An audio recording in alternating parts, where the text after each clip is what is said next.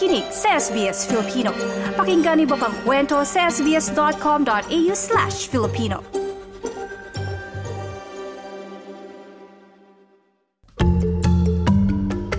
Trabaho, visa at iba pa. Trabaho, visa at iba pa.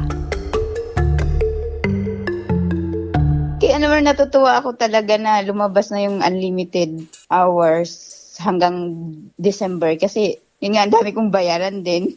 Walang pagsidla ng kasiyahan ng international student na si Shoni Faustino mula sa Melbourne nang marinig ang anunsyo ng federal na gobyerno na maaaring magtrabaho ng walang limitasyon sa oras ang mga student visa holders na nagtatrabaho sa sektor ng aged care sa petsang 9 ng Mayo 2023. Bagaman epektibo lamang ito hanggang 31 ng Disyembre 2023, malaking bagay na anya ito, lalo na't may isa pang balita na magbibigay ng permanent residency pathway sa aplikasyon ng mga nagtatrabaho sa aged care. Ang una kong nalaman is yung may pathway na tapos last week, ganun.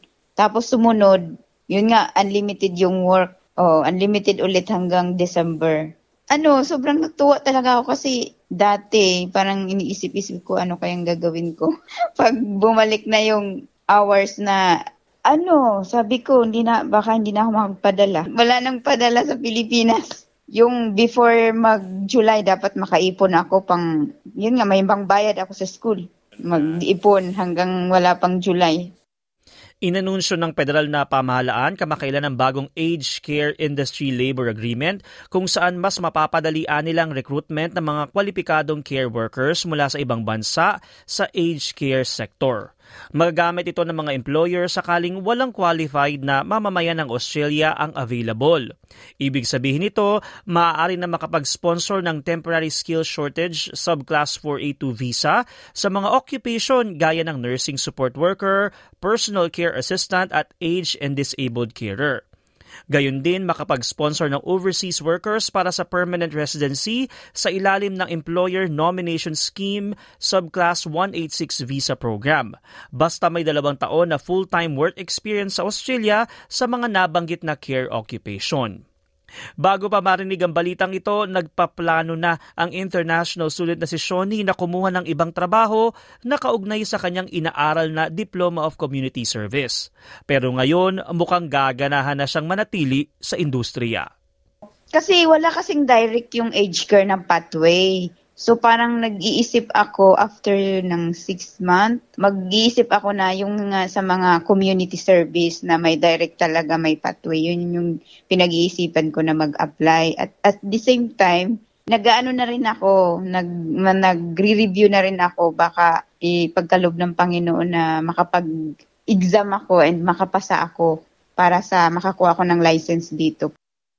Licensed nurse sa Pilipinas si Shoni na nagtrabaho ng apat taon sa nasabing bansa at dalawang taon naman sa Saudi Arabia. Plano niyang maging registered nurse sa Australia kaya binabalansi niya ang pag-aaral, pagtatrabaho at pagre-review para sa pagkuha ng rehistrasyon binabalance ko talaga as in lahat ini iniisip ko kailangan ganito lang hindi na ako magdo-double tapos pagdating ko galing mag-work mag-review ako ganun. Wala nang ano minsan lang yung time na halimbawa lumalabas yung talagang pagdating sa work review ganun. Depende. Minsan ko nagdo-double ako hanggang halimbawa 7 a.m. hanggang 10 p.m. Pero ngayon nga nagbabawas ako, tinatanggihan ko na yung ano kasi nga gusto ko mag-review kasi yung review ko is may bayad din. Bukod sa may bayad yung review ko, may bayad din yung exam tsaka yung mga assessment para makapag-apply para magkapag-exam. Malaking pera din.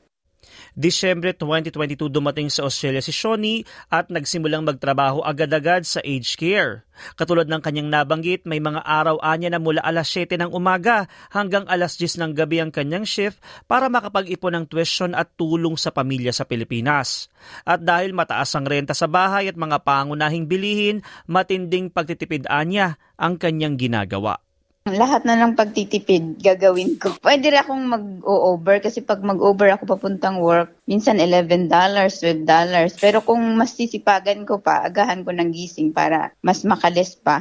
$8, ano na, balikan na yun. Ano kasi, Sabado-Linggo kasi dito is late yung train. Ay, bus pala, kaya ang ginagawa, nag-over ako. Kaya naman masaya din siya sa planong pagtaas ng sahod ng 15% mula sa Hulyo sa aabot na mahigit 200,000 manggagawa sa aged care.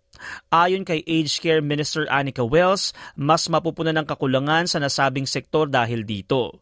Ang personal care worker din anya ang pinakamagbebenepisyo sa nabanggit na balita. That means for you, nearly $140 a week extra or $7,000 a year extra in your pay packet. If you are a registered nurse, it means $198 a week extra. That is life changing money for people. Nagbigay naman ng reaksyon ng National Director ng Uniting Care Australia na si Claire Wen Little at sinabing tamang nakinig sa sektor ang pamalaan pero may mga dapat pa anyang gawin para sa mas mahabang panahon para sa sektor. Well, tonight we are one small step closer to a fairer Australia. Uh, Uniting Care Australia welcomes this budget um, and it highlights the importance of putting people at the heart of policy decisions. We welcome the many short term measures that have been in the budget tonight uh, to alleviate the cost of living crisis that we're seeing across our country, to alleviate some of the pain that families are seeing and that single parents are seeing and that older people are seeing uh, in their households every day. Umaasa naman ang international student na si Shoni na magtuloy-tuloy ang mga balitang pabor hindi lang sa industriya ng aged care kundi sa kabuuan ng sektor ng kalusugan. Lalo't pangarap niya maging bahagi nito bilang isang registered nurse sa Australia. Kaya ako pumunta dito kasi yun nga yung gusto ko maging nurse talaga dito, yung ma-practice ko rin yung pagiging nurse ko. And yun nga, mar- mas marami akong matulungan kapag yun nga yung kukunin, yung ma-achieve ko yung goal ko na maging nurse.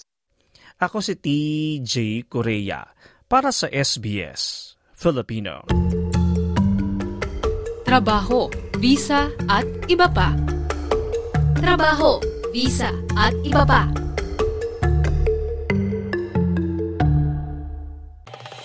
Nice yung bang makinig na iba pang kwento na tulad ito? Makinig sa Apple Podcast, Google Podcast, Spotify o sa iba pang podcast apps.